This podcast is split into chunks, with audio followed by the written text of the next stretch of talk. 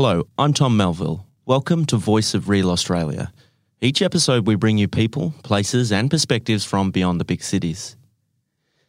It's broadly accepted that pre-colonial Australia was wild and untamed, and that its population was a largely itinerant, hunter-gatherer society, entirely subject to the whims of nature, and that agriculture was introduced by Europeans.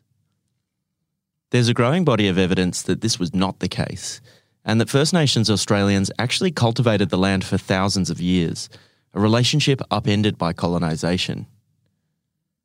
Fast forward two and a half centuries, agriculture has largely been left to the descendants of Europeans, with little space for Aboriginal Australians. Hmm. There you go. Um, I bought milk, I don't have sugar though. That's okay. All right. But with land degradation and climate change ramping up, there's a growing movement to include Indigenous people in the next chapters of Australia's agricultural history. Yeah, so welcome along. This is the southernmost point of Dja Dja Wurrung country. Mm-hmm. Yeah. Well, thank you for having me. Lovely red volcanic basalt soil. This site is to see what kangaroo grass does when it's given luxurious conditions. Okay. So great soil, high rainfall, and we also add irrigation if we need to. Latani McDonald is tall.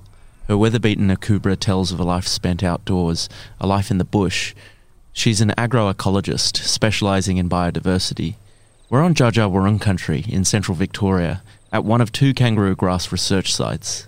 So I wanted to take you to the top first. This is our kangaroo grass cropping, and we've got our research started last year and we'll be sort of taking over the rest of the paddock this coming year. Yep. We're comparing what we call ecotypes or biotypes. It's a hot day south of Bendigo. Tall stands of kangaroo grass dance in the breeze.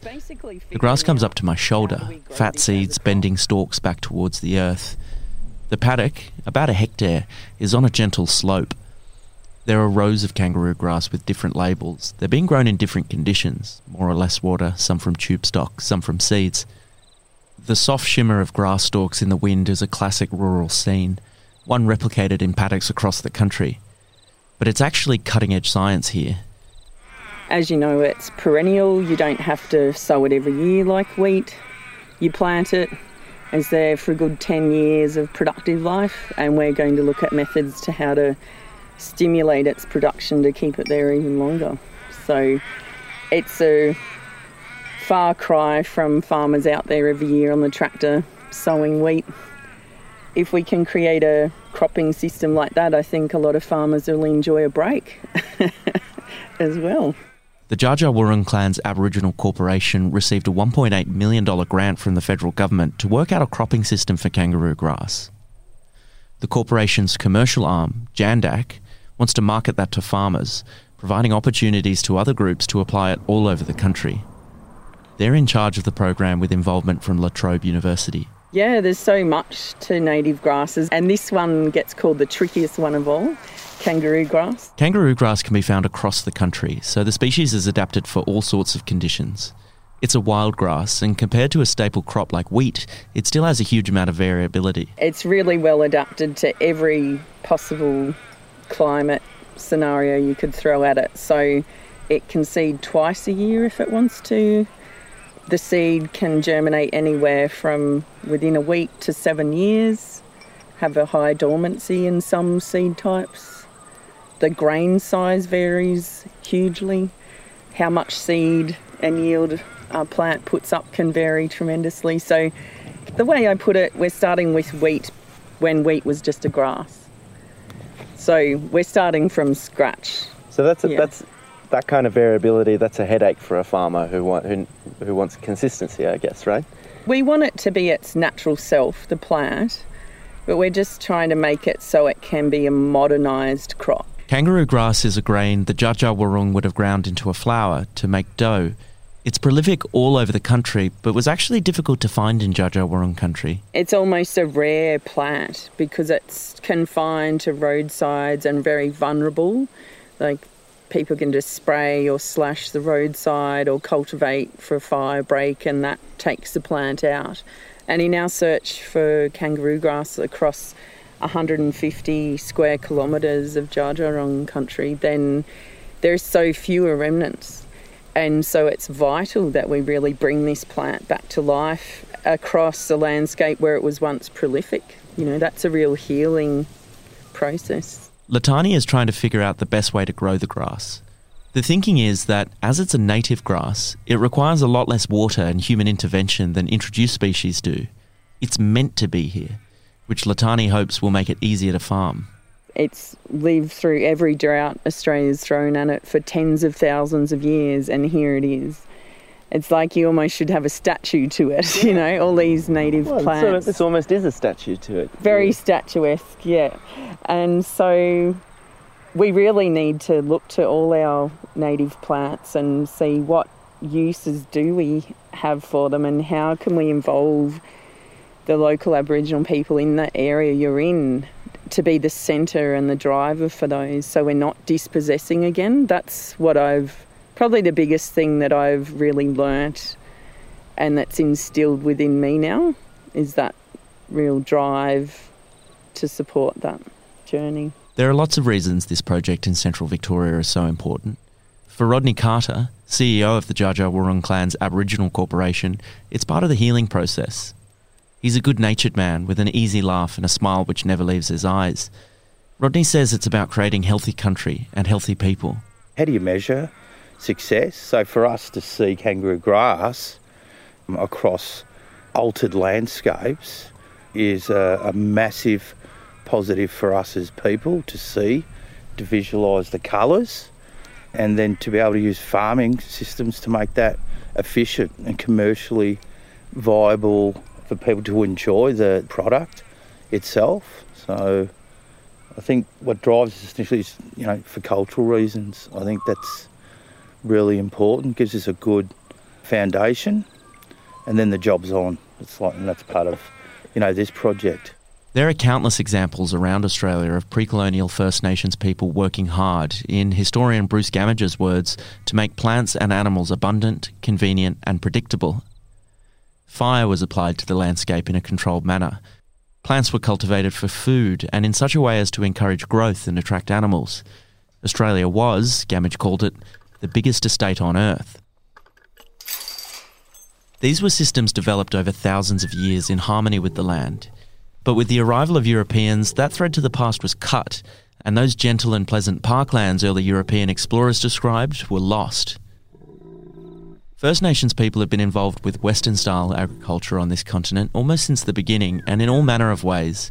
But in terms of owning land and profiting from it, they remain underrepresented. Has it rained? It rained on the way up. Um, not, not here. Josh Gilbert is a Warramai man from the Gloucester region of New South Wales, a couple of hours north of Newcastle.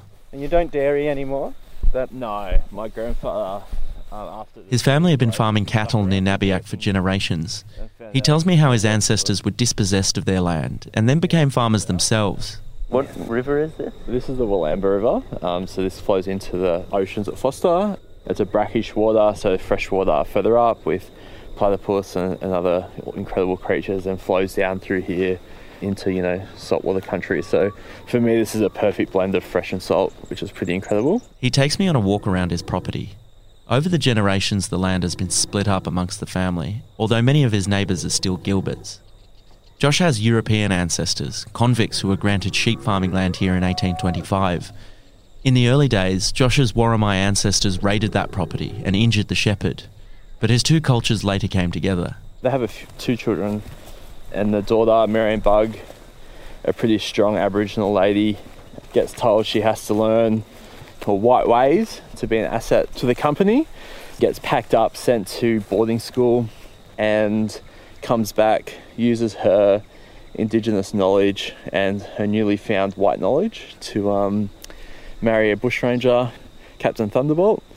So he was a bushranger up along this area, known as quite a gentle bushranger, would pull people up, take their money, give them some back, and, and go off on his merry way.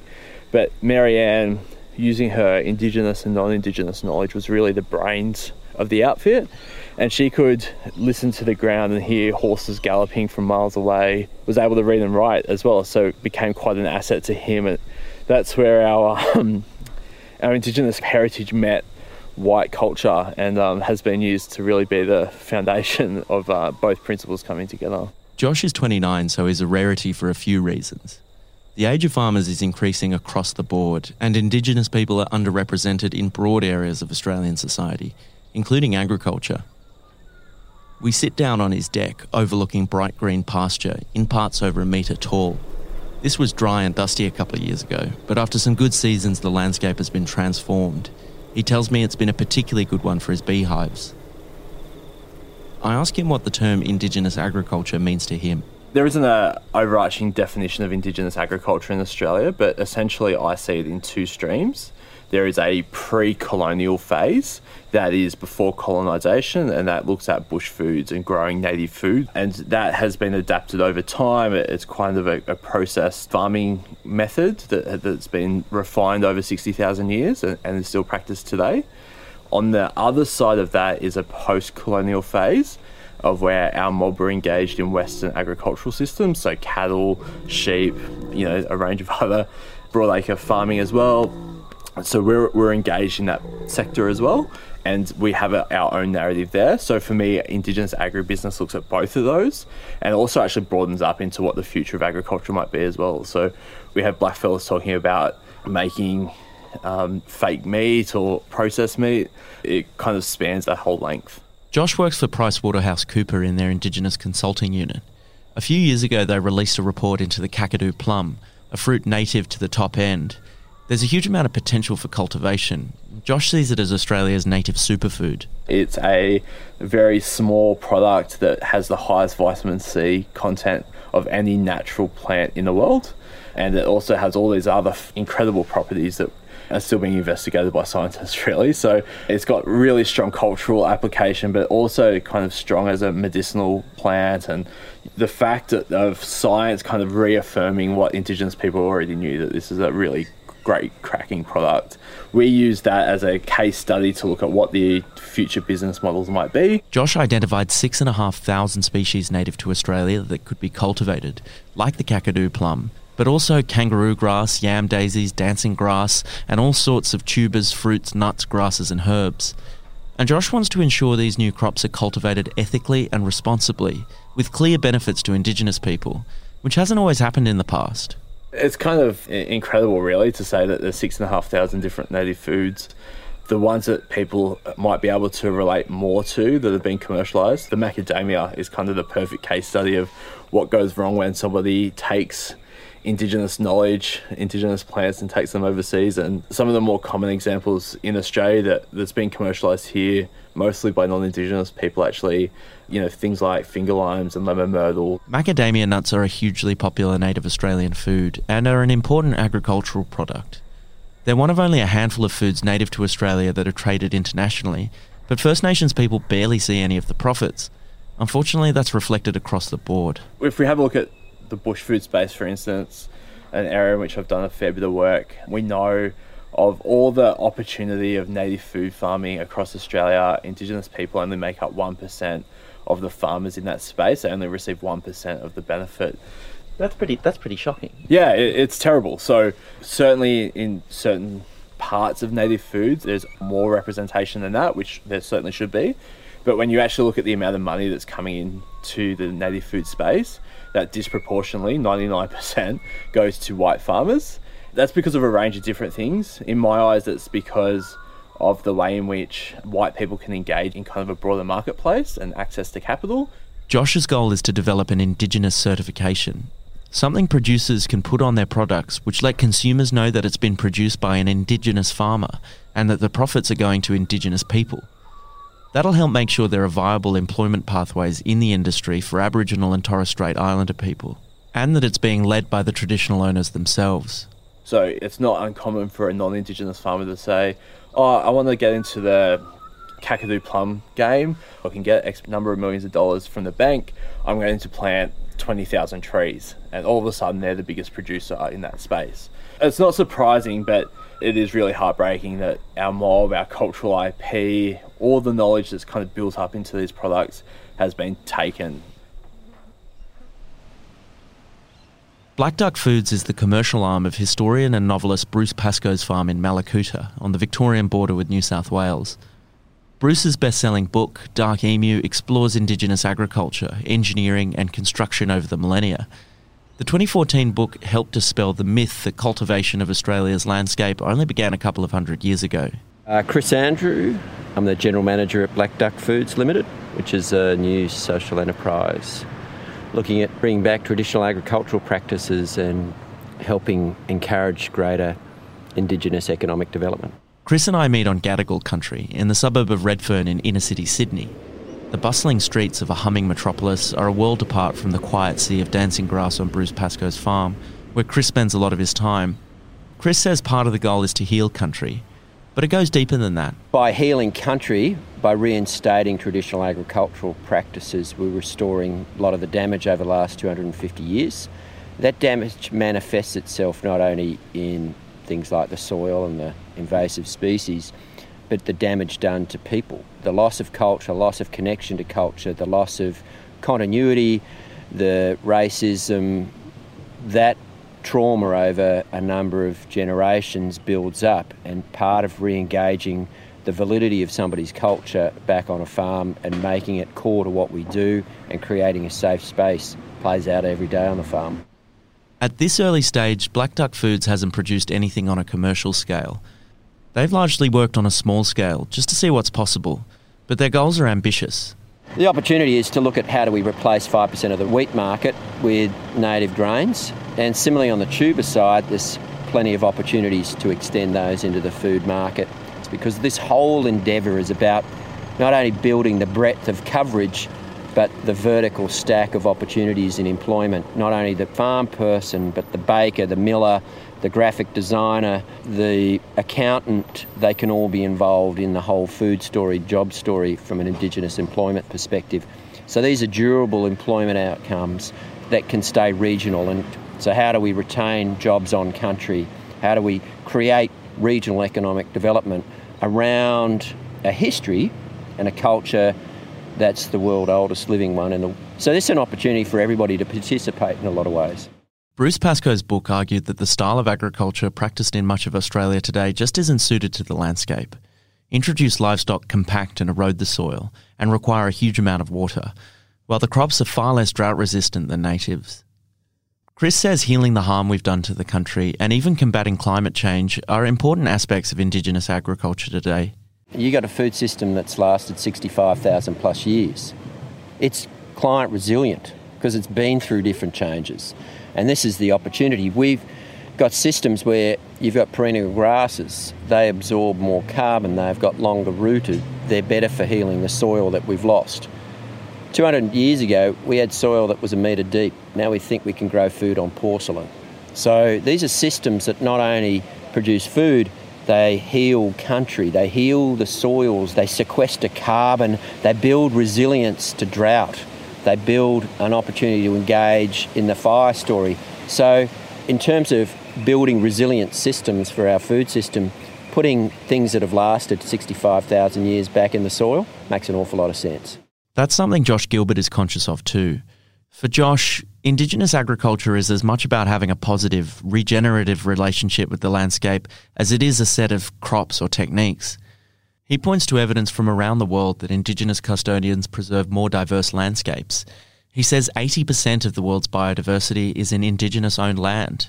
You know, it, it might all seem fun and games, but Indigenous people who, you know, are, are the true custodians of the land generally across the world are the holders of that eighty percent of biodiversity, and that's a really incredible kind of statistic to start from.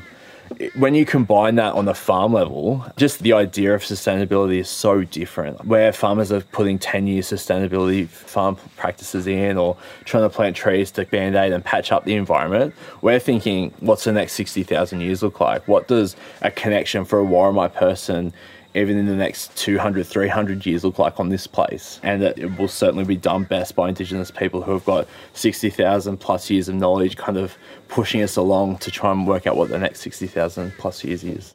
Chris believes that underrepresentation of Indigenous people in agriculture is part of a wider systemic issue in Australian society. I mean, we've got underrepresentation of Indigenous people in Australia, full stop. across everything. We're a racist country. I'm not talking on behalf of Indigenous people because I'm non-Indigenous. I'm talking on behalf of white fellas saying, white fellas, we're racist. So the barriers to entry in all sector is because we're fundamentally racist. And whether we like to swallow that pill or not, that's a true fact. And, and when it comes from the top that um, we deny history, we don't speak truth in anything. So it's about acknowledging that it's not an Indigenous problem, it's a white fella problem. And white fellas have got to change the way we operate. And we can't keep forcing Indigenous people into a white construct. We've actually got to allow them to operate within an Indigenous construct, and we get invited into that space. You mentioned that we've got two hundred fifty years of, I guess, entrenched ways of doing things. The way to break through that or break beyond that, does that require policy level change from the top, or is grassroots going to cut it? It does require change at a policy level, change at a corporate level, at a societal level, and at, at a grassroots community individual level. So all these actions combine, and, and at policy level, it's often takes time out to reflect upon the, the good intents of some policies, but the perverse outcomes that come from setting policy within a non-Indigenous framework about what those policies mean within an Indigenous framework. And they're completely different things, because we might well set laws and that work well within a Western system, but that's not an Indigenous system. There is movement at a policy level. For one, the Victorian Federation of Traditional Owner Corporations, alongside the Victorian Government, is about to announce a strategy to encourage the growth of the bush food sector and to make sure First Nations people are leading it. So there's got to be greater policy education and policy thought in terms of the implications this has within a cultural framework. There is some progress, and I'm heartened at some of the engagement that we've had at certain areas and senior levels of some of these sorts of discussions. So whilst we might be at a small organisation, we seem to be having a big voice, which is powerful. I'm back on Dja Dja Wurrung country with Rodney Carter and Latani McDonald. I just took some photos of it. Oh. I was wondering if that was what the caterpillar might have been, but... Um, a purple butterfly? Yeah, when its wings are open, but when it lands... Yeah. They're almost straight like a moth. Yeah. And it went white and speckled. As we speak, okay. Rodney rummages around the kangaroo grass tussocks, pulling out insects and showing them to me, spotting moths and caterpillars. It's clearly satisfying for him to be in charge of a program like this, one which is fully Aboriginal-led, restoring the landscape and providing opportunities to Indigenous people. I ask Rodney about the insects and about some of the other grasses that grow along the kangaroo grass stands. I wonder if in a European-style farm, the farmer would tolerate that. I don't think it is that cut and dry. Mm. I think what's happened with farmers, people of land, there is an element of almost uh, spiritual, to connect, to be with soils, to grow something. Maybe, and there's always an economic imperative around stuff. You can't do this and not make money, and definitely can't lose money. So agriculture's probably been subject to pressures that consumers have placed upon the person of the land to make this profitable. You know, and a real simplistic argument is, as consumers, if we were prepared to pay a price that afforded the respect of the land, then the farmer could farm to the best of their ability around what I would think the environment needs. So, you know, it's a victim of our own success. But I think going back to an ancient grain and us now looking at variation agriculture, we're onto something new that's very old. Latani says ancestral knowledge is an important part of the project. I know early on we were laughing at how the use of words like inventing a cropping system and um, the potential of a cropping system. And if you really think about that phrasing, it's assuming this has not been done before. And that's the Australian mindset shift that we have to look at, that this has been done before. We're just trying to slow down, take a breath and acknowledge that this has been done before, and we need to bring this back to life and acknowledge that the Aboriginal ancestors have a big part to play in being acknowledged for this planet. You're relearning a lot of knowledge that was lost. Yeah, I think if we look at the way we challenge our assumptions in how we talk about things. I think all of us can have the best intentions, but when we start looking at the words we use, there's a lot of room for improvement. Having our Aboriginal groups lead the way and be the centre point and the anchor point for partnerships and commercialisation, I think it's really essential. And if we don't do that, we're just taking away again. But on the commercial side of things, Rodney tells me that there's already been a huge amount of interest from wholesalers trying to get the grain for a variety of purposes. His focus right now, though, is doing things properly to build. What's happening nationally, there's a lot of interest, a lot of goodwill, a lot of experiments, but it's very fractured. The purpose of what we're doing is to try and get the system sorted so we can command the property rights, the transferability of the, the system, but so others can enjoy it. And, and if we weren't doing this, it, it'd be a jigsaw, you know, for, oh, I don't know how long. Is the plan to commercialise that for the corporation's financial gain, I guess? Yeah, yeah. So not to be seen in delivering on the package or the system that it shouldn't be profitable. And I would say in a commercial context, it has to be profitable or other people aren't going to want to do this themselves. So with greater profit and that appropriately applied, you'll expand upon research projects, take informed risks yourself to do other things. Because this is the tip of the iceberg. There's so many native plants that we're yet to really understand. The utopic end goal would be a varied Australian landscape supported by hundreds of different native crops growing in harmony with each other and the land. Instead of homogenising the environment, we'd be working with the landscape for its benefit and ours. Imagine landscape just covered again in paddock structures potentially, because this is how landscape's been altered, but having mosaics of all these different types of species that will attract certain insects and birds and animals because of that nature. And maybe down the track is, you know, I, I think we would refer to as idealistic, that you'll have integrated systems. But we can't at the moment be caught up in that utopian dream. I think, you know, you get some of this foundation right, show it's achievable, and then just keep doing. Despite the hard scientific methods the Dja Dja Wurrung clan's Aboriginal Corporation's commercial arm is employing, there is a large cultural aspect to the program too. Rodney is conscious of the weight of history, of picking up the thread lost when his ancestors were dispossessed of their land. History is written by the powerful, and I don't always feel very powerful. Increasingly I feel positive in being able to be constructively influential. History is what it is, what's truthful in terms of my understanding, experience, knowledge of my people's history, that at contact, it's safe to say, was the most traumatic period in time for my people's presence in this landscape for Dja Dja Wurrung for around forty thousand years. And what we do with projects like this is extremely healing. It's healing to my people when they see the achievements. They mightn't be in the paddock or directly involved, but when they're allowed to come out and see and talk about it, it's immeasurable, the wellness it creates.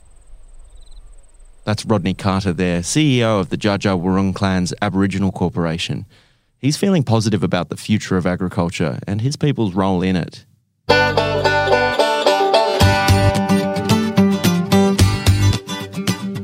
That's it for this episode of Voice of Real Australia. Thank you so much for listening. Subscribe on Apple Podcasts, Spotify, or wherever you listen, and I'll be back in a couple of weeks. If you like the podcast, please tell your friends and give us a five-star rating on Apple Podcasts. It really does help. If you'd like to share your story, email voice at ostcommunitymedia dot com dot a u. That's voice at ost, A U S T, communitymedia dot com dot a u. Our Facebook page is facebook.com slash voice of real Australia. Follow me on Twitter at Tom Melville one two four. Voice of Real Australia is recorded in the studios of the Newcastle Herald. It's produced by Lara Corrigan and me, your host, Tom Melville. Our intern is Ethan Hamilton. Our editors are Gail Tomlinson and Chad Watson. This is an A C M podcast.